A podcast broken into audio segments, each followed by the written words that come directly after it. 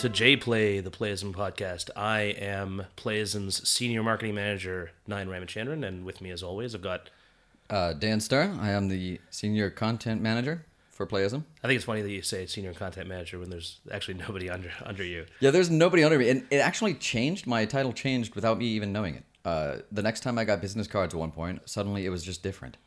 I mean, it makes. I mean, I I you know I talked to you know our department about like what was going to happen because we were you know increasing in size, like you know the whole team and everything. Yeah. And it made sense for me because I have like two people under me. But the fact that you went from content, what content manager to senior content manager, is that what happened? Yeah, yeah, that's right. And with nobody under you, and you're still doing all the content by yourself. Yeah, nothing changed at all. It, I just got a new title, and I didn't even know that I had a new title. I probably Until you had got it. business cards.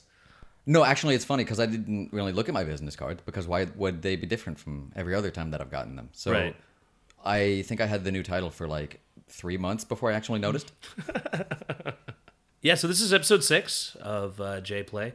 Man, it's been a long time since our last episode. I figure it's been so long, in fact, that we should probably do like a little intro on what playism is. I'm, I figure that it's probably a couple people listening in who may not know who we are. Right, and you know, the last time we that we did the podcast, it was with the Bloodstained Kickstarter, and Yeah, yeah. there were kind of a lot of repeat listeners with that, and you know, it was, it was a whole, it was kind of like a series, and so, yeah, I think kind of semi starting afresh is a good idea. Okay, so I mean, just you know, just for archiving and stuff, we're gonna have those first five episodes that were part of the Bloodstain Kickstarter. We're gonna have that in the episode list. So if you listeners out there have not checked out those episodes, definitely do so. The Kickstarter's over, but those are really fun episodes. We had a great time doing it with Ben Judd. Yeah, and there's some killer interviews too. Robbie Belgrade was a really good one. Yeah, that was Uh, great. Dan Moore from Fangamer, that was a fantastic interview. A lot of really good stories in there. Yeah, no, absolutely, absolutely. So you know, I, it's so funny. Playism's been around for uh, five years, six years, uh, but I feel like we do this all the time, which is what is playism? Because I feel like, despite the fact that we're doing a lot of really cool stuff, a lot of people still don't know about us, and we kind of do the whole introduction rigmarole pretty regularly. Yeah. So yeah, well, Dan, why don't you tell us what is playism? So Playism at Base is a an international publisher and localization house. So we localize games and help indie developers bring those games to other markets through both our own platform, which is a web-based portal in both English and Japanese, Which is playism.jp and playism-games.com, respectively. and also through first-party platforms like Steam and PlayStation and in Japan soon to be Wii U and 3DS. Yeah, too, and also you know we're. I mean, I don't think it's it's probably not a secret. I mean, like we are interested in doing Xbox One. It's something that we've been talking about for a while. Yeah. but we're not doing that yet. Not quite yet, yeah. So But essentially, yeah, we Hmm. we bring games to other markets. We have an indie focus. right, right. So we are. You know, I always say in the rigmarole we're an indie focused digital distribution publisher, but indie focus suggests that we don't do indie sometimes, and that's actually not true. Like we do nothing but indie. I mean, like I would say like maybe one or two titles are kind of like on the line, Yeah, yeah. but like we are almost entirely indie. That's our that's our thing. That's our wheelhouse. Yeah, exactly. Well, I mean, you know, the big guys don't quite need the help that they need in order to get in other places. Uh, you know, they might need some kind of services or something like that. They might need they might need publisher support, but with indies, it really it really does feel like you're helping somebody out. Right. I really like uh, working with a lot of the all the developers really that we work with, both in Japanese side and and the Western side. It's been a super unique experience working with all of them. They all have their own unique issues and wants and needs and interests and the things where they want to take their game and what what platform they want to put it on. Plus, like, you know, I've got this problem and that problem, but I also have this thing that's a huge boon for us. So it's it's always I feel like every day is different in some way. Yeah, totally. That's one of the, I think the benefits, like on a personal level, of working with not just publishing but with localization as well, because the content of the text really matters. Right. every game has a different tone every game has a different setting it has different characters different writing styles No, that's So that's it- absolutely true. Yeah.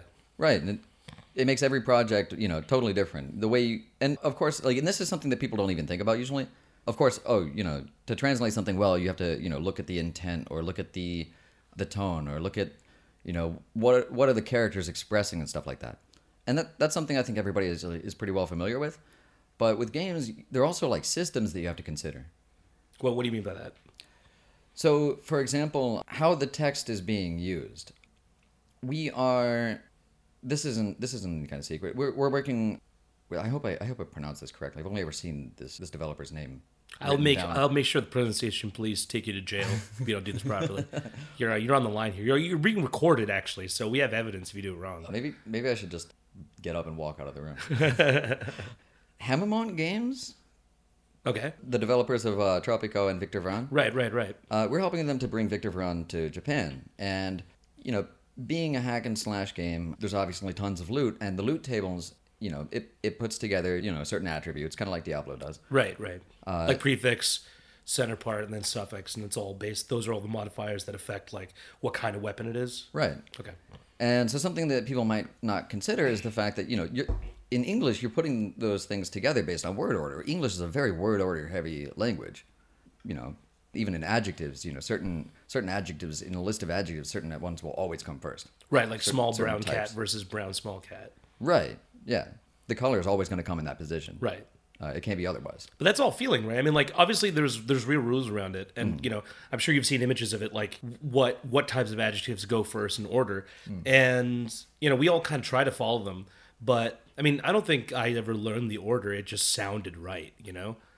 Yeah, I had never seen the order diagrammed until I started teaching English. Right. Oh, and, and actually, to to to preface what we're saying, it's not that we just never saw it. It's especially surprising that neither of us ever looked into it because we're both English majors.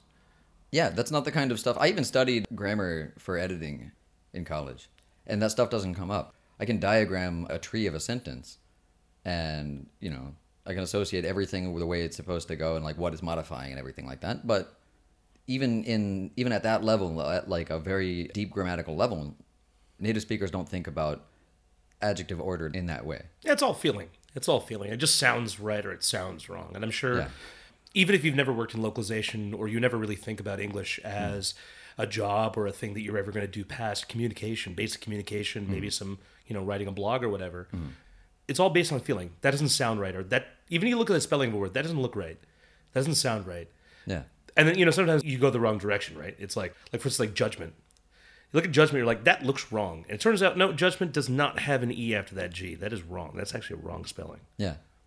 So anyway, uh, with Victor Vran specifically, there are in English you're going to have certain slots where the text plugs in, and in Japanese the order is going to be different, and you have to do some sanity checks to make sure that everything makes sense. What do you mean by sanity check? I mean, like, okay, so I know what you mean by sanity check, but for the folks at home who are going to be listening to this, what is a sanity check? Uh, you have to you have to actually check the way the translation plays out in the game. Right. When you apply the system to the words and the text like appears in the game, Right. does it come out correctly? Does it all check out in the end? Um, Okay. Sanity checks actually like a more accurate use of that phrase would be when the language use, or it doesn't even have to be language use, but when a system is supposed to produce a result that makes the game move forward, then you have to do sanity checks to make sure that you can progress all the way through the game using the system. Right. Right. Okay. Gotcha. Um, so you have to you have to check to make sure like okay, well, these certain keyframes are supposed to show up and they're not showing up when I do this part of the game. So you'd have to do some like some balancing in order to make sure that you are able to complete the game. Right. So I guess uh, I guess in this case, like in the case of Victor Vran, this would be a sort of like outside case. It's not really a sanity check because you can still proceed without you know that stuff working. But without that stuff working, you don't really get an intimate understanding of the loot table, and you don't really take advantage of what is probably one of the biggest systems in the game. Right. Right, right. And it's entirely possible that if you don't do this debugging check, then the item descriptions could come out really, really wonky looking. Or hilarious. Or hilarious. Wonky and hilarious. Yeah. So yeah, so that's I guess that's basically like what we do. I mean, I'm I'm marketing, so you know I work mostly with making sure that media outlets are aware of our releases, that I go to events and you know hawk our wares at uh, events, which we're gonna talk about later. We're gonna talk about PAX Prime. We just came back from there, and you know generally like both of us are working on making sure that the one that the Western games that we help get localized into Japanese get released in the best condition they can be, and to making sure that the Japanese titles that we work with one get localized, but that really is our wheelhouse. We've been doing that for ages now. I have always thought that we've done a really good job with the English releases, but making sure that they sell on whatever platform that they get released on. Yeah. Um, so yeah, that's I guess that's playism. Um, now that we've got that out of the way, so people are like, okay, All right. I understand what these guys are all about. We can get to the subject, the first topic of today's podcast, which has absolutely nothing to do with our job. Zero to do with our job. Uh, now that we've spent, uh, what, 10 minutes talking about our jobs, throw that information away because this is not useful for the next topic. We're talking about what we are playing. Which is, you know, I mean, we didn't really do that during the first five episodes. We did it for a little bit, like maybe five minutes on the first five episodes. Five minutes spread across three people, yeah. And we- it was- we didn't get real deep into it. we didn't all. really get deep into stuff and it, I understood like people wanted the you know a lot of people were saying like hey we want to hear more bloodstain stuff and i totally understand but now we've got free reign there's no more you know there's no more bloodstain campaigns so buckle up you're going to hear all about what the games we're playing and perhaps not playing Yeah, not playing. So unfortunately, Wh- why don't we why don't we start with that what are you not playing I am not playing Metal Gear Solid Five. why is that and i i know because i was with you Yeah, at both stores yeah where they did not have the game. and they it wasn't the That's- funny Yeah, it's not like they don't have it. They don't have it on PS4. Right. So there are plenty. This is really interesting, actually, because PS4 sales have been kind of like if you go to forums, people are like, "Oh, you know, it's selling gangbusters in America and Europe, but it's not really selling in Japan." Yeah. And I think, like, please don't quote me on this. I'm pretty sure it's it's somewhere around 1.3 mil uh, units in Japan right now. I think it's a little bit higher than that, but yeah, it's It's, something around range. there, which Yeah. is which is considerably lower than the what 20 million, 30 million units circulating the U.S. in or the rest of the, of the world. yeah. right. So you know, it's, it is a small number. It's a smaller country, a country too, but um, Yeah, it's still hundred million people, still 100 million people. Right. So a third of the population of the U.S. right. and it's the home territory for Sony. Right. And a lot of people would be like, "Well, that shouldn't that be a recipe for immediate success?" You know, they'd expect. Obviously, everybody always associates Japan with electronics, and you know, with the future. Right, which it totally is not. That is the common misunderstanding. Yeah. But yeah, the, really the truth is that PlayStation 2 had a slow start here. Yeah. PlayStation 3 had a slow start here, and now PlayStation 4 has had a slow start. And a big part of that is well, there are a couple of reasons. Especially for PlayStation 2 and 3, the previous generation had a lot of titles on it. Right, right. And people were still satisfied playing those. And especially for the switch over from PS2 to 3, there were still games coming out on PS2. Correct, right. Well, the same thing happened with Vita, right? Where there were PSP games still coming out Yes. a year into the Vita's life. Yeah. And yeah, that has a tremendous effect on on the sales for the new console. People don't necessarily want to spend the money and they're still satisfied with the quality of the old generation. And as far as like games that are in Japanese for Japanese people to play, there's a fraction of those out in the states as there are in, in Japan. Right, right. Like Japanese games made here in Japan, so few of them come out in the states. And Right, exactly. PS2, it's phenomenal. You see, uh, if you look out, you're like, oh, okay, I think I have a good grasp on what came out on PS2 because I played a lot of them in the states. Uh, if you weren't playing imports, you really played like 10% of what came out in Japan. That's absolutely true. Yeah, absolutely. So, I guess you know, going back to what we were talking about, like what made this so so surprising for us is that you know we walked into the store. I had you know pre-ordered my collector's edition of MGS Five, and what I expected to see was that the collector's editions were out, and there would be regular copies at least to pick up. Now, the game store that's like a block away from my apartment, it characteristically sells out of stuff pretty quickly. Like a release date sells out of stuff. Yeah, if you don't pre-order, then it's probably not there. Right, and then you have to wait like two or three days, and it'll maybe come back. Like Splatoon, it was like a week before I was able to get a copy. Yeah. So I was really surprised to see not only were the PS4 copies of MGS5 out of stock, but there were plenty of PS3 copies. Yeah, there were tons. Plenty of PS3 copies, and I saw, I'm not kidding you, I don't know if you noticed, I saw four PS3 collector's editions just sitting on the shelf behind the counter. Yeah. Just in a row Yeah. like clearly you know we were talking about this when we were walking back from the store uh, you looking particularly dejected uh, i'd be truly curious to find out you know was it that they shipped more ps3 units like considerably more like thinking that they were just they would need that many and less ps4 units under you know underestimating the amount of units that they would sell or was it actually a comparable number between both Yeah, I really wonder. It's something else I plan on checking. In, in Japan, we're actually really lucky. Retail sales get reported. It's just public information. yes yeah And there are some sites that you can check. Game Data Hakubutsukan. If you Google that in Japanese, uh, if you can do that, yeah it's very helpful Yes. then that will turn up some excellent data on retail sales in Japan. And I really want to check out not only like MGS5 sales, but I want to know like in the last week what's the changeover for consoles. Right. Because I want to know like is this game selling like hardware or not? Because I get the Uh, it's feeling actually it's- moving units. Yeah, I get this feeling that it's it's entirely possible they they might have they might be selling enough PS4s that that's the reason that they're selling out of copies of the game.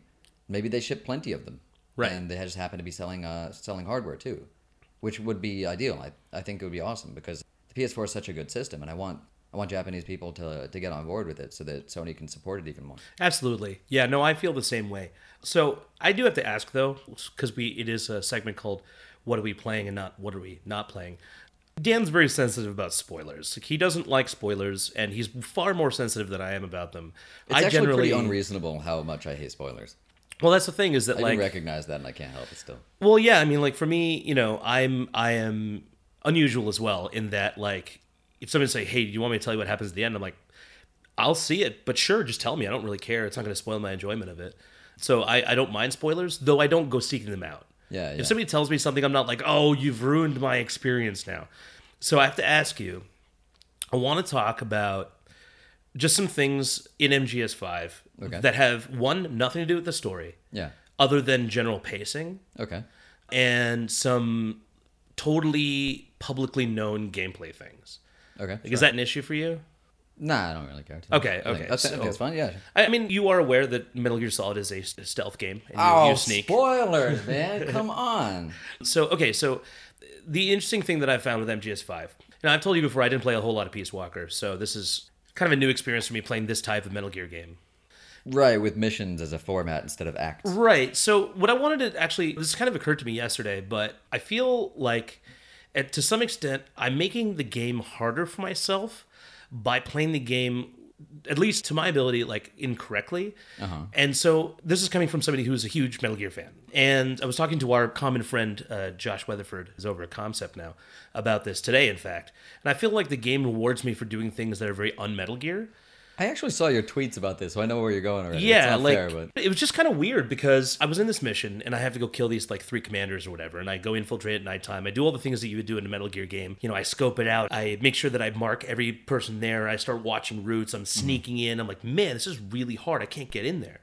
And I would keep getting spotted. I would be like, okay, restart a checkpoint. I want to sneak in. I want to do this properly. I want to go in there and like break their necks and just sneak out, and no one will be the wiser. You know, at one point I was just like, this is taking a long time. This mission is taking a really long time, but like this mission is supposed to be pretty short because I've also got like 20 other missions to do. So instead, what I did was I was like, okay, all these three commanders start off in this one room. And then if I take too long, they all get in their jeeps and they go to their different villages, which doesn't end the mission, but they're all at different ends of the map. So it takes forever to go find them. Yeah. So what do I do? I did the silliest thing. I pulled out my silenced machine gun, uh, snuck around the one like street that I was going down before, went into the water, out of the water, so that nobody would see me, slammed the door open so that the commander see me, shot them both in the head, and just ran for the hills. and it was like the it was the dirtiest way to finish that mission. And I got an A. Like that, at the end of it, I was like, I, "This game is almost rewarding me for not playing it like Metal Gear."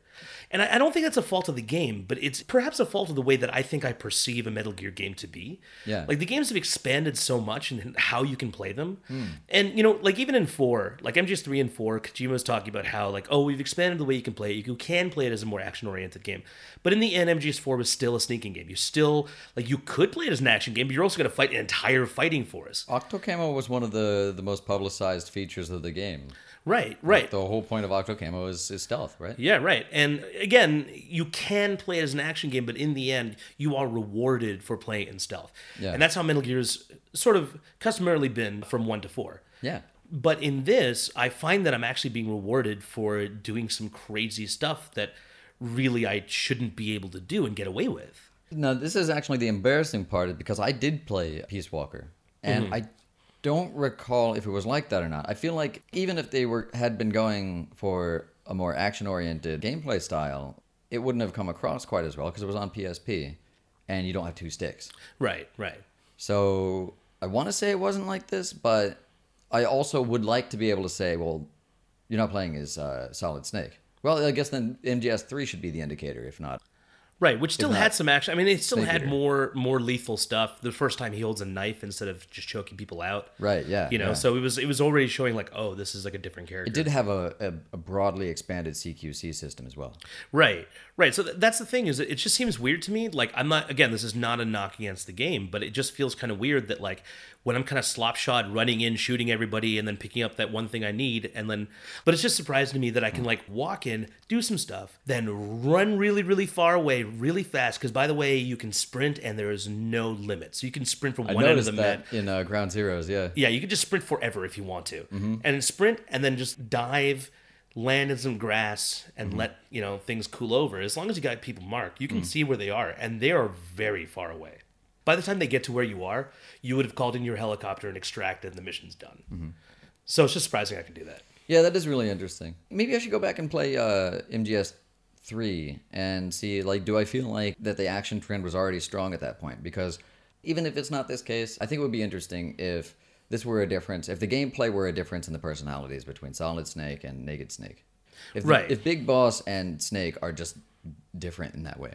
That yeah, that's that's the delineation is like the type of person that they are. Yeah. I mean, it makes sense. Like Solid Snake was never Solid as Snake wasn't- bloodthirsty. Like yeah, he's not as bloodthirsty. You know, he went to being with his dogs in Alaska. He didn't even want to be a soldier anymore.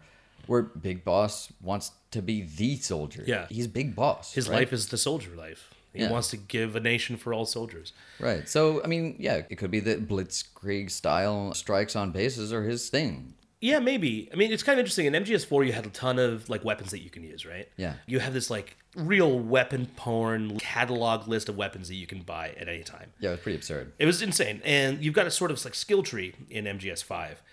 And I have this list. I have literally 98 items I can build right now. And I don't want to build any of them because none of them fit my playstyle. It's all like grenade launchers and rocket launchers and shields and all kinds of stuff. And I kind of want to experiment at some point. Shotguns. When am I going to use a shotgun? Yeah, I saw a shotgun and a rocket launcher in Ground Zeroes, and I didn't pick either one up. Yeah, I have no interest in either of those. But I only picked up silenced weapons. Right. I always pick up silence weapons and I gravitate towards tranking because I'm used to playing MGS with Solid Snake. Yeah. Anyway, you know, I want to talk about other games and stuff. I wanted to mention there's one game especially that has so many spoilers in it that I, I don't even want to like talk too much about it. Okay. I played it recently. I played the whole thing in uh, in one sitting. It was Oh, the Magic Circle. the Magic Circle. Right on. I don't want to say much more than buy it, play it, and love it. It's so different from anything else that I've played. Right. Just to clarify, the Magic Circle, those guys are ex Irrational guys, right? That's like right. Ex Bioshock guys. Yes. Okay. Uh, Bioshock one and three. One and Infinite. Okay. Yeah. Yeah. Yeah, the Magic Circle, it really shows their experience with those games. I, I talked to them, and this hadn't occurred to me. Just a very brief overview. The Magic Circle is a game about a game that is stuck in development hell. You play yourself, and you're like a playtester. I won't say any more than that. Oh, you're a playtester. I thought you were one of the developers. Interesting. Okay. No, no, no, no. Okay. Okay. You're basically trying to help them get back on track with uh, with completing this damn game that has been in development for like 20 years. One of the developers has a vision. It's very Peter Molyneux. Oh, interesting. Okay. He has this artist's vision of what this game is going to be. Right. Development is just going on forever. The other lead developer wants her life back, Huh. Interesting. but he owns her likeness rights. And she Okay. can't have them back unless they launch the game. So she wants She wants ship. it to end. Right. She just wants the game to ship. Yes. The dialogue is superb. It's really genuinely funny in so many places. The gameplay is clever. It's very puzzle heavy and it's just a really great experience and it's just the right length for a game that is extraordinarily meta. It's just the right length. Hmm. Games like that, you know, something that's meta can kind of go on for like way too long. And this one is just the right length and it goes all the right places and does all the right things. And I had such a good experience with it. How does the dialogue actually appear in the game? Because you're talking about like these two developers talking, but as far as I understand it, the game takes place inside the game. They're like inside the game world talking to each other, I suppose, at their computers. Uh, Oh, on- okay. On, mics, but they're using like you know free roaming eyes to move around the, the game space. Okay, so they're represented by literal like floating eyes. Giant eyeballs, yes. That's awesome. Yeah, that sounds really cool. Yeah, it's pretty rad. That was extremely good. Lots of good dialogue between the three main leads. And I got to talk to the developers at PAX. One of the things they mentioned was that like it's not about their experiences at Irrational. And Right, They right. they didn't want people to get the wrong idea, so actually Ken Levine is a voice in the game. I think that's super cool. It's That's- not about Ken Levine. That is super cool. And like that hadn't occurred to me because I thought it was pretty clear the the kind of like creators that they're talking about. Well, that's the thing And is, it, Ken Levine never struck yeah. me as that kind of person. So. Right. I mean, he seems like the, he's always struck me as the kind of guy who obviously has a vision, but is very, very good at meeting a deadline in a reasonable amount of time and shipping a solid game. Yeah, I mean the space of time between Bioshock two and three not that big. Well, I mean, to be fair, Bioshock Two was not done by Irrational. Right. Yeah, that's true. Even if you were to go between one and three, One and three. It's not that long. look, it's not that long, and look at the quality of three. Yeah, That's a game that must have taken so much work to create. absolutely. So even in, even to make that in the span of a couple of years is an incredible feat. Right on. Yes, we're going to take a quick break. Uh, when we come back, we're going to be talking about PAX Prime, which we just came back from in Seattle. J-Play will be right back.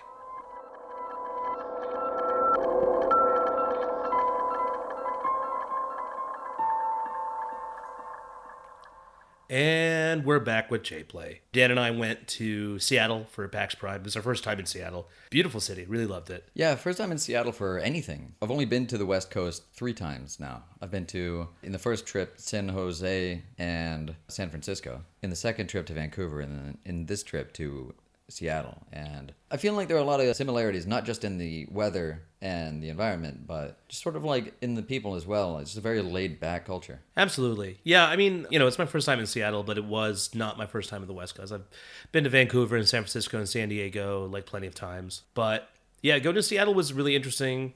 Do you remember how angry I was when we got off the flight?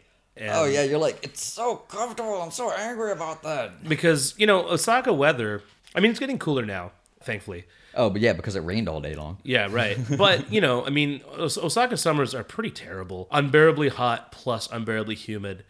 And then it decides it's going to rain some and dump on you in the middle of the day, uh, which makes it more humid. Yeah, people ask me all the time, like, being from Florida, you must be, like, totally used to all of this shitty weather, right? And I'm like, no. No, no, no, you're, you're getting it all wrong. In Florida, we're not used to the weather. We're just used to complaining about it. Right. That's one of my pet peeves about Osaka. Like, I love living in Osaka, but out of all the cities that I've ever lived in, it has year round some of the worst weather. Springs are okay, fall's fine, Yeah, for like two weeks. but each. for two weeks. They only last for two weeks each. Yeah. And summer's really long and winter's really long. You know, being from Toronto, I'm okay with the winters and stuff, but summers are absolute garbage. So going to Seattle, it felt so great to like spend a week there. Sun was shining. It was just fantastic weather. People were complaining that it was hot, which I thought was really funny. yeah, that was just hilarious to me. But, you know, I mean, obviously the reason we went there was for PAX. And, you know, we've done PAX East twice. You've now done it once, right? Yep. While we've done PAX East before, this is our first time doing PAX Prime. Yeah. And I think if you've never been to PAX, PAX East is interesting because PAX East, the Boston Convention Center, it's one block, you know, so everything's all in the same place. When you say one block, you mean like one big hall, right? Right, right, right. So like Yeah. the all of the booths for everything are in one large hall, which is helpful. To me, it's really normal. Like, that's all I've ever had much experience with. Um, I Right, guess me too. Except for TGS. I mean, TGS is different. Tokyo Game Show, like, most of the stuff, you could just, like, not go to some of the other halls and you wouldn't really notice. The main hall feels like everything is there. Right. Which is kind of unfortunate for the guys that are in the other halls because I'm sure all kinds of people overlook what's there, and usually it's pretty cool stuff. Yeah. Komike, which I went to a couple weeks ago as well, that is technically in, a couple of different halls, but I went into the wrong hall last time, and yeah, Bad big, stuff happened. Big big mistake. Yeah, in, yeah. In case you don't know, there's a lot of porn there. And Yeah. To clarify, you're talking about comic market. I, I've no, I've actually noticed something that um, people in the states think it's called Comiket. So whenever you say comic they don't know what you're talking about. Yeah, that's true. For whatever reason, people actually write it K. E T, right? Which is, I think that's, I think that's why they think. But that's like the normal like Romaji spelling for it, like the normal like English letter alphabet spelling for it. Exactly. So when they look at it, they say, "Oh, Comiket." Yeah. But yeah, comic Yeah. So comic comic market is in different halls, and this last time it took me a while to wade through all of the porn and people so I could finally find the video games in the other hall. Yeah. Well, Not exactly a pleasant experience. yeah. Well, I, I The have a- games the games were great. The games are great, right? I have the catalog from last year's Comic A. Let me tell you, the the number of pages uh, dedicated to Transformers pornography is extensive. This is not a joke, so please don't look that up or something because like that's a real. Oh, it totally exists. Please don't look it up. If you're on the internet, you probably know it exists. But I mean, just the number of booths that were selling stuff that was related to that. Yeah, yeah. Aside from like a couple experiences, I'm more used to a convention being in one big hall. So PAX East was pretty normal to me, but PAX Prime is separated not only in, into multiple different halls, but multiple floors. Right. So, I mean, like, at least with Tokyo Game Show, you're talking about like five halls, but all five halls are kind of connected to each other. And there's like a throughway between them, you know, with like a smoking area and like a let's go outside and sit down and relax area and all this stuff. But like PAX Prime, I mean, you go into the what is essentially the quote unquote main hall, which is where all like the big uh, AAA, like most, I guess, most of the AAA publishers are. Yeah. And it looks small because you're not actually looking at more than probably 30% of the entirety of PAX Prime. But At it looks like this time. tiny venue. Yeah, I mean the booths are so big they're going to be blocking out the horizon. You can't see to the other end of the hall. Right. Meanwhile, like with PAX East, if you're an exhibitor, you usually go in through the front, obviously, because you don't have to wade through the lines. Then you can set up your booth early. But you know, we go in, we go in through the front, so we go down the escalators. Yeah. And those escalators are so high up that you can see straight across the hall over every single booth. You can see everything the minute you walk in. Yeah, And PAX there's- Prime is not like that. Right, there's nothing like that. You walk in through doors that are at floor level, and when you walk into the hall, there's a booth in your face. I think it's on the left was Halo Five. Right. and there's no telling what's on the other side of that because you can't see it. If I recall, to the right against the wall was Super Mario Maker. Right. But there's no way to see that because there are other booths in the way. It makes things feel much closer, much more like crowded. There are some kind of pros and cons to it. On the plus side, you can dedicate more of your attention to what's around you and it's easier to like be engaged with the things that are going on around you. Right. But you can also get tunnel vision. It's easy to get like distracted by what's going on so that you don't end up necessarily catching up to all of the different stuff that you want to see in the entire hall. Right. Well, it was really funny because somebody told me they like Prime better. And the reason they like Prime better is because unlike East, when you go into Prime, it's almost like a little like treasure maze. You, know, you look around the corner and like you're surprised by what you find. Yeah. I mean, if that's how you go to events now, that's how you experience them, that's totally cool. That's not how I experience. I want to be like want to be able to survey and be like I want to go there and there and there and I want to check that out. Yeah, like I I, I want to make I want to make a route, you know, and just kind of go around and go to see the things that I want. And if I have to explore the entire thing, there's some stuff I just never found Yeah.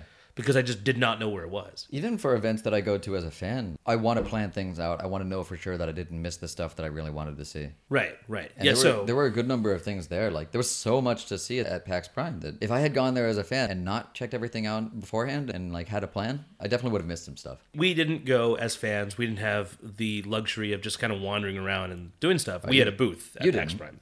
I got to leave the booth a little bit. Yeah, so we had a booth. We had two games. We had D4, Dark Dreams Don't Die on PC. The newest Windows 10 compatible build running on one side. On the other side, we had the newest alpha build of La-Mulana 2. Yeah. It's the newest build that's actually up on the Kickstarter. So if you're a backer, you can actually play that version. Uh, it's the first time that we're actually showing that in public. So that was super cool. Uh, one of the coolest things that Nigoro did for their side of the booth. So we had two computers running D4, and on the other side they had one computer running on the monitor uh, for the alpha build of La-Mulana 2, and then right next to it they had opened up the Unity project. So you know La-Mulana 2 runs on the Unity engine, and they had opened up the Unity project for La-Mulana 2. It is actually the Unity project for that build, and they just opened it up in the project viewer and just put it up on the screen and said, "Hey, this is what our game looks like when we're working on it." They were not shy about letting people even like mess with it, check stuff out, and there were some developers that came by and they're like, "How how did you solve this issue? And how did you do this? Or how are you defining these objects?" And they were very cool with like people being hands on and like kind of poking at it and like learning a little bit. You know, on the one hand, it is about sort of transparency because they they have been very open with what they're doing and where they are in development with the Kickstarter. Right. But on the other hand, they're very active in development community, especially in Japan. Yeah. And yeah. it was cool seeing them like do the same kind of stuff in in the United States. It's just like, hey guys, you know, we're doing this and this and this, and they can kind of like connect with people and like talk about cool like dev stuff. Yeah, I mean, there's two things that I thought was incredibly cool about that.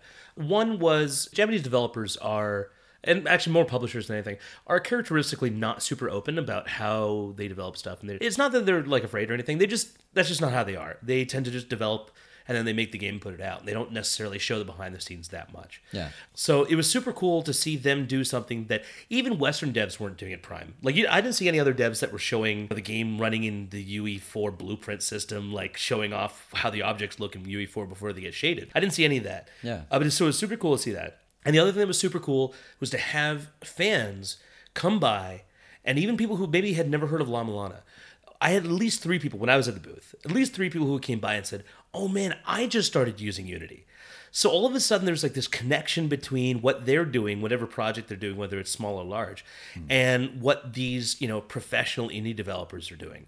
And I really do think, like, I really saw their like eyes light up, like, oh, I just started using Unity. So there's there's almost like this common language that all of a sudden they look at it, they're like, oh, so that's how they do this, and that's how they do that, like demystifying the the development process for people who are just kind of like maybe either you know experiencing it or like really just dipping their toe into Unity for the first time.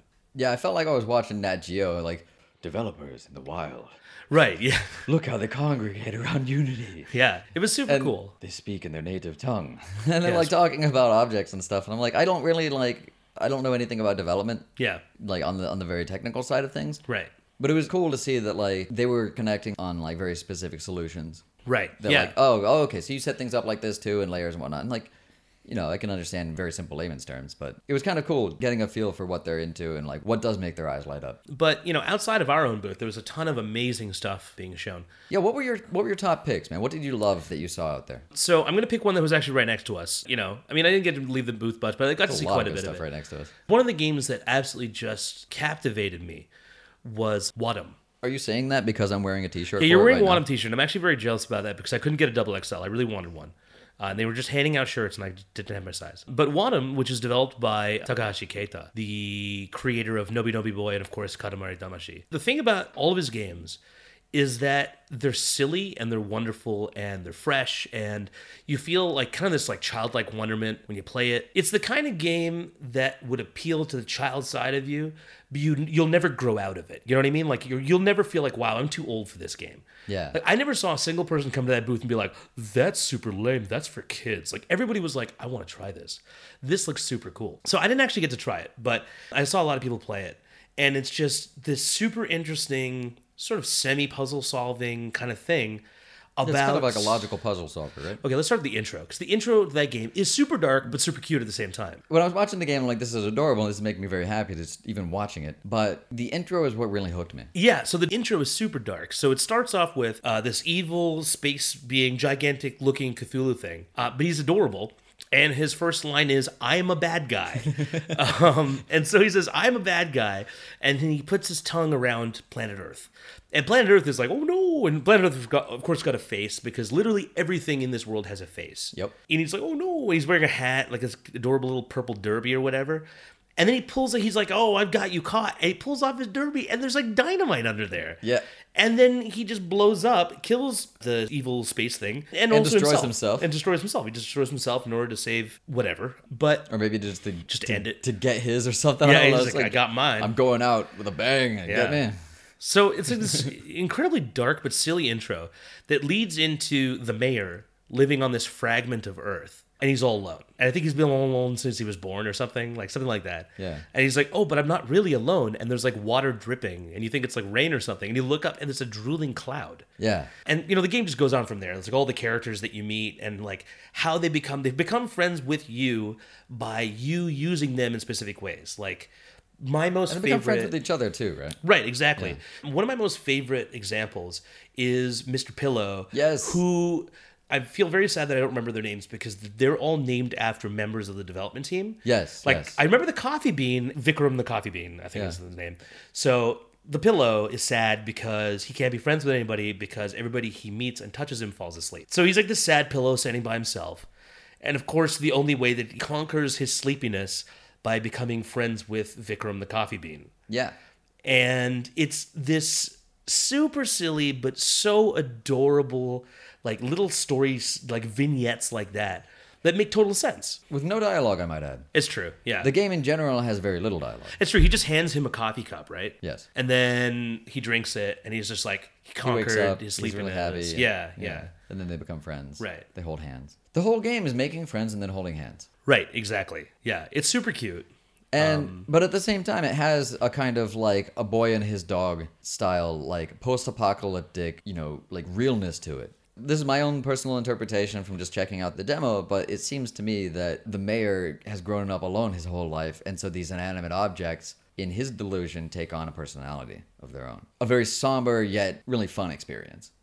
absolutely absolutely i guess There were, there were a lot of great games at, uh, at in the indie mega booth, especially though. Like indie mega booth is really fun because of the density of it. There are what is it? Was it 72 games in that small area? yeah, that like sounds about right. It doesn't feel like 72 games when you look around. It seems like less, but there's actually quite a few. Well, in, yeah, the mini booth has a huge number of games. That's the thing, probably, is the mini booth has a ton of games. Yeah. Just all of them were fantastic. I played a ton of great games. Well, I've been looking forward to this since I want to say summer of 2014. Mm-hmm. Time Spinner.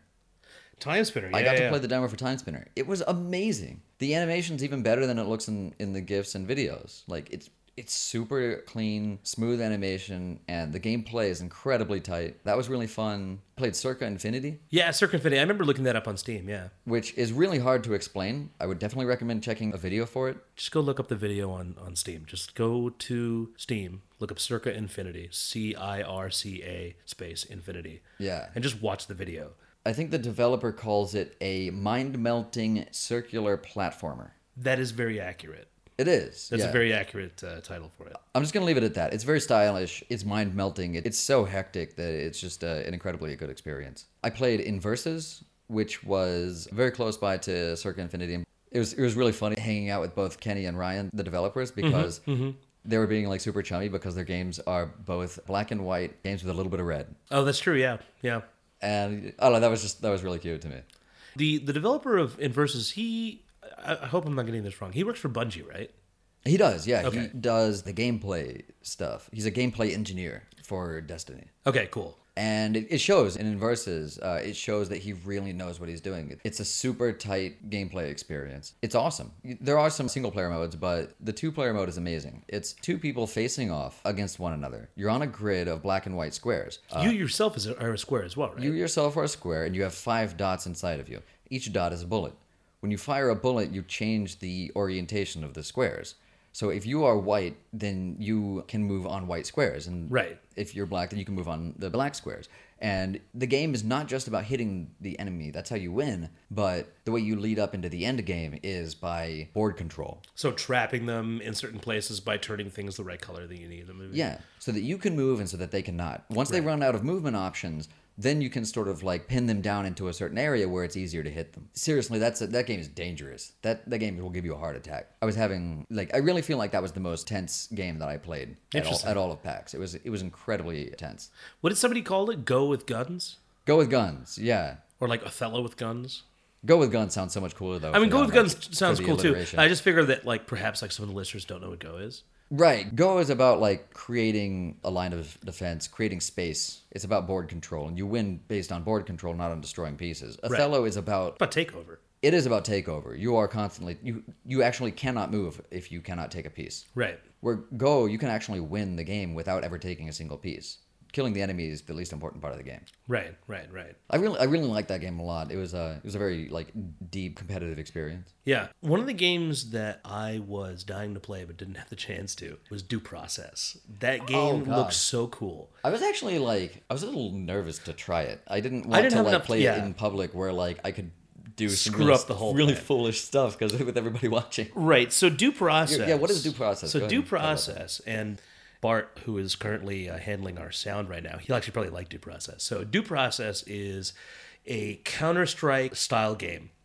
But they do it in a great indie style, so it's like a lot of like low res textures, low poly models and stuff, but like very stylized. And you, it is very much cops and robbers, one hit kills like in Counter Strike. But there is a planning phase, and then the planning phase you can draw all your plan, how you're going to breach, how you're going to go through here, plan everybody's move. And once you've planned that out, you're not forced to follow it. Like you, some idiot on your team could just go in the opposite direction or go the wrong way or something. But in doing so, in planning, seemed to me just from afar when I was watching it, it seemed to me that they wanted it to make the planning phase as this important step to add cohesion to you know a strategy in a way that Counter Strike usually does not. You know, Counter Strike, everybody's just kind of jumping all over the place and going up ladders and doing whatever the hell they want to do. Rush A guys. Yeah, they're, they're just kind of like they're kind of running around and like everybody's kind of a lone wolf, you know. Yeah. Same same thing in Call of Duty, Yeah. but in due process, one rooms are small. There's like three rooms maybe to a map. It happens really quickly. Things end really quickly. Yeah, it's about storming a building, right? Right. Uh, Exactly. You you are the police storming the building, and the robbers are holding it. Right. Exactly. So it's very quick, but and I don't remember. I don't know if I saw this, but I have a feeling that after the planning phase, Uh-huh. when you actually start it up, the lines that you've drawn are actually I think they actually overlay onto the ground. I'm not totally sure about. Oh, I haven't seen that part. Okay. Uh, I'm not totally sure. I could be wrong, but I thought I saw that where it actually overlays, so you can actually see your plan. I see. So you can actually follow it.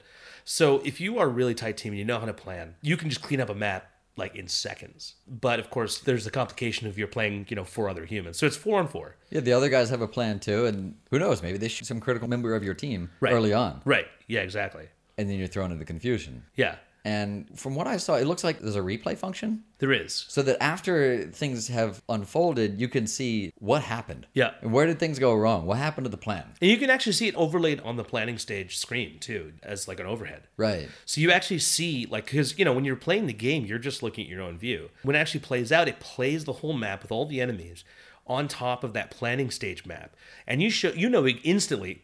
God damn it, Dan! Why you told you to go left? You're supposed to hook left and plant that bomb. You hooked right. I don't know what you were thinking. Hey man, I got three kills. Worth it. So that due process was super cool. Armello was there. They're awesome. They're always awesome. Trent and the guys are. The game is out now. It's It on, is. It's out on PS4. They had a good showing too. A lot of people playing. A lot Yeah. of people are are really digging it. I think, for example, maybe the best user response. I want to say like the best like response from people coming by and like just playing the game and stuff had to be obviously you're gonna be able to finish my sentence. What Hyperlight Drifter?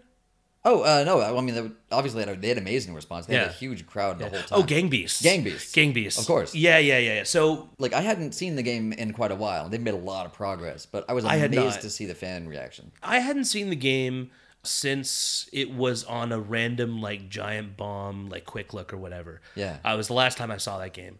So Gang Beast was actually like they were set up directly across from us on the other side of the tabletop. Yeah. So they're you know what thirty feet away, Yeah. But the uproar you could hear from people when a match finishes was just insane. And you can tell because they had this huge big screen. You know, it wasn't a bunch of tiny computers. Mm-hmm. Big big screen, so everybody can see when they're passing by, like what's going on. That game is is super cool, and the the It was Bone like Loaf clockwork guys. too. The uh, the uproars Oh, it totally was. because the matches are always about you know fifteen to thirty seconds.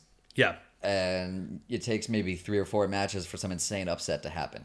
Exactly. So about every I don't know every two minutes or so, there's like a huge uproar of like, oh damn, yeah, the Bone Loaf guys, especially, are incredibly cool guys. We had a chance to hang out with him for a little bit. Mm-hmm. Yeah. my my new Twitter avatar, uh, drawn by John Brown from uh, from Bone Loaf, which is super cool. yeah, it's pretty hilarious. It's a hilarious avatar. Those guys are so down to earth. They love their game, and the game the game itself is super simple in terms of the controls. Actually, it's it's just what it's L one R one for the two hands, right? Yeah, tap to punch, uh, hold to grab, And then triangle to lift above your head.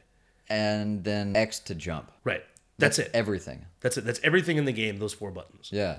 And you end up being able to do some pretty deep stuff, like getting like. Of course, there's some like kind of wacky stuff that happens too, but like you, it, it's one of those like a minute to learn, lifetime to master kinds of games. I think. Right. So okay, I have to ask. So the punching in the game. Yeah. When you are punching, is it in order? Are you weakening something, or are you knocking them down, or There's some kind of hidden life bar. Uh, Okay. You can knock people out. right? Okay, I have seen that. And it seems to me that like by stomping on people's hands, you can also like mess with their grip. Right. Okay. So there was like a really, really. It's actually like a surprisingly dark game. There's a, a, a series of levels that have to do with meat, and the first in the series is this level with these guardrails. You're walking on these like metal planks, Right. and there are these these handrails uh, that block you off from these paper shredder looking meat grinders.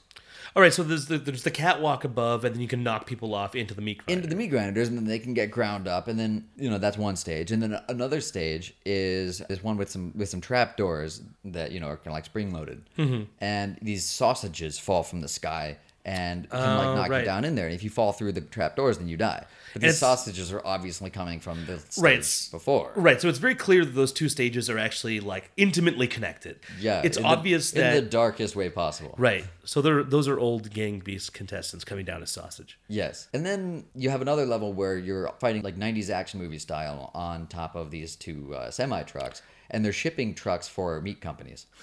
That is actually my favorite stage. So like That, one's pretty intense. That stage is the one that when I saw them do on Giant Bomb, I was like, all right, that's the stage that sold me on the game. Like that, Oh, okay. that really was because it was like, you know, you're hanging off the side of a truck and people are like jamming your, your hands and they're trying to get you off. And then, you know, you kind of disappear for a second Yeah. because of the view. Yeah. And then you just see your body like roll back past the cars you behind get you. like crunched by the uh, the trucks behind. yeah. It's, that's a great stage. I yeah, really like the design of that one. Yeah, it's fun. It's it's fun. It's exciting. It's like the stakes are high. It's a cool stage.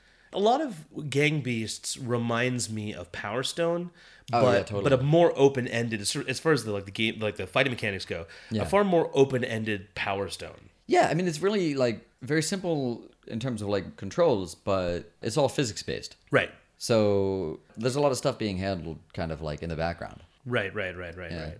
So the punching, I was noticing that a lot of people focus on, on, on grabbing, but I was noticing that the punching can be really fun too. Yeah. A lot of people will like grab with one hand and then punch with the other. Right. And I had this really good moment in one of the stages. Uh, it was the meat grinder one on the walkways up on top, where I had gotten one of one of my opponents. Their like toe had been stuck in the meat grinder, and they're at that point. If they can jump enough times, they might actually get out. Right. So I'm on the other side of the fence and I'm just reaching over and I'm punching them with both hands, like ba ba ba ba ba, get in there, just get back in there, like. and it was so dark because you could see me with both fists. There's like there's no there's no defense involved. He's not Yeah. like there's no bobbing or weaving involved. I'm just Yeah. punching the shit out of this guy, and just trying to get him just trying to stuffed, stuff him back stuffed into into meat the grinder. meat grinder. It was so dark and just so messed up. It was a really good time. And then afterwards, you'd hold triangle and get your get your arms up in the air and just kind of like swing around in like a goofy victory dance. That's awesome. That's awesome. Was there anything outside of the indie stuff in general that you saw that you thought was cool? Are we counting indies that are published by other moderate-sized indie publishers? Uh, uh, I know exactly what you're talking about, I but know, I know you do. No, If actually, we if we if we venture outside of that, there are a couple of things that look really interesting. I didn't get to play them, but I am severely interested. But we'll come back to what I know you're talking about in just a second. But Yeah, I'm sure. just curious if you saw anything that was like AAA that you thought was interesting. Dreadnought looks really cool to me. Dreadnought looks super cool. I really want to try that out, and I think it's very rare that because they're getting such a good response. Uh, that's the second time I've seen it on show. The other time being at PAX East. PAX East, yeah. and they get such a good response out of people, and that surprises me a lot because it's it's not a fast-paced game. It's not. Everything these days is so like s- stimuli overload, right? But Dreadnought is a slow, thoughtful game. Yep. It's not like you're even micromanaging a ton of different units. You get one ship, right? Yeah. And One ship. And then you micromanage that one ship. Yeah, you're micromanaging all the guns and stuff, and your your movement is super slow, but it's slow in the coolest way. It's slow in the way that you imagine like a realistic multiplayer sub simulator would be like, like as tense as that. Yeah. Where you know you're just like, oh, I could catch fire at any moment, but I just need to like slowly get behind this mountain, and then I'm totally okay. The one game that I really wanted to, to see at PAX Prime that I didn't get to, Uh-huh. but I kept passing by the booth like every time that I left our booth. Can I try to guess? Sure, Super Mario Maker. No, actually, because that No. looks amazing. That, that game looks amazing. It looks amazing, but that's not what I was thinking of. Okay. Uh, it was Street Fighter Five. Uh, Oh, of because because Capcom's booth is like was right there in Yeah. the middle, like between that you know in that concourse where there's you know like uh, some board game stuff and the the Geek Chic guys were there. Mm-hmm. Yeah. Uh, in that sort of concourse, like Capcom was basically facing there. So like Street Fighter Five, I was constantly looking at, and they had just announced a new character, R. Mika, Rainbow Mika. They had announced. Uh, Mm-hmm. I remember because I was reading the news when we were setting up for the booth. I was reading the news that day Yeah. In the apartment that we were staying at, and then when we arrived at the show and Capcom was turning on the, all the computers or all the PS4s to show off uh, the game. Mm. Yeah.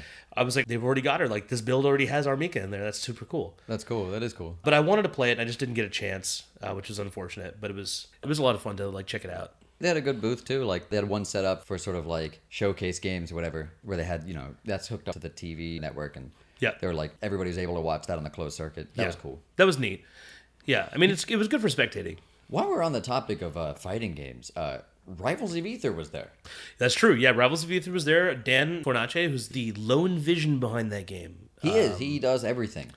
Uh, he was there. from art was, to tech, everything. it was super cool to meet him. He was a very nice guy. Yeah, nice guy, younger than I expected. Yeah. He's incredibly good at his game. It should not be surprising, but it was cool watching him play against guys that are clearly very into what he's doing. You'd be Um, surprised how many some people like are actually professional not. streamers Right. who play and win Smash tournaments.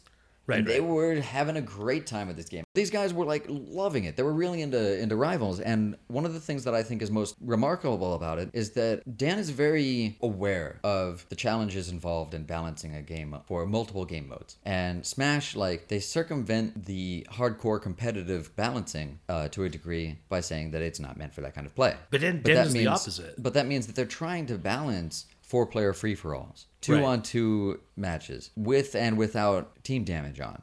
They're trying Right. to balance one on ones, you know? All of those are such different scenarios. In the case of Rivals of Aether, everything is balanced purely for one on one. One on one. That's what. Yeah, that's what Dan told me when I was talking to him about it because I was very curious about how they were balancing it. Yeah. I'm kind of ashamed that, that I never even considered that because that seems to me like the obvious way to do it. Right. A Smash like game that's made for competitive play and balanced specifically for 1v1 seems like it could have a lot of. Well, I mean, obviously, actually, uh, Rivals have, has a lot more potential than I even realized. I had played the alpha before, Right. but Dan and the guys that he's playing with who play the alpha a lot, clearly, Clearly, yeah. they can do all these amazing things with it. And the combos that they pull out and the zoning that they do and the, the footsies involved, it's all very technical and very great for spectators. It really is good to watch. Interesting to note that when you and I played Rivals of Aether, when we got the alpha build, we were playing one on one only, actually. Yeah. That was mostly because we only had two controllers, but we were probably getting the most pure Rivals of Aether experience by doing that. The fact of the matter is, like, four player, I, I've always liked four player in Smash like games, so I'm sure it's to gonna play really well. I mean, it makes a lot of sense that if you balance for 1v1, then four player is going to be hopefully fun if a little unbalanced. Yeah, fun, but like even in Smash, I would say that four player free for all games are in general just kind of like they're kind of chaotic experiences, and that's what draws people in anyway. Right, and there's too many So variables why to balance actually. for that? Well, there's too many variables, right, to, to actually balance a four player match. Yeah, that's true too. Balancing for one v one makes a lot of sense because that's what there's that's where balance is required, right? Like that's Yeah. that's where everybody's like, this is not balance, is when they're looking at one v one. Yeah, totally. There's one thing I want to talk about. It's not actually a game, but it was at PAX Prime, and it was gigantic, and everybody was taking pictures of it.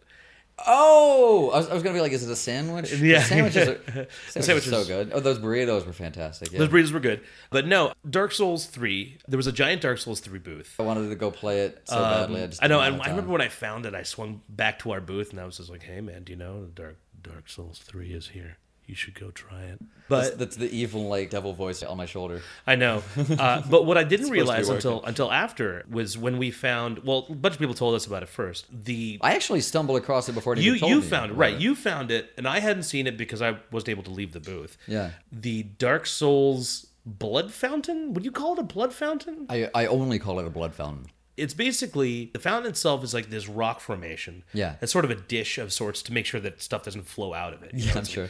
And then you've got this knight, I guess. Yeah, there's like Uh, a- a he looks like he's dressed as a knight, uh, and he's just sort of on his knees, and in front of him is this dead zombie or, or demon of some sort. Sort With of like his- nondescript, you know, zombie looking thing Yes.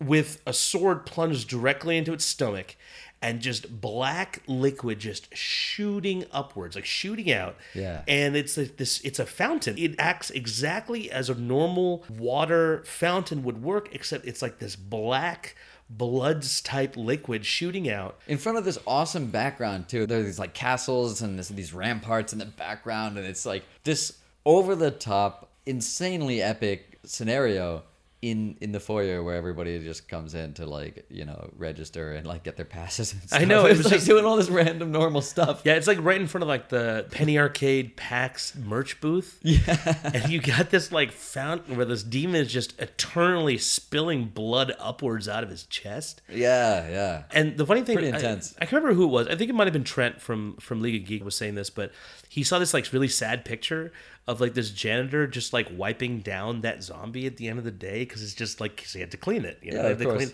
and because it's black liquid, I'm Surely sure it because they were they used it at correct me if I'm wrong. Was it Gamescom?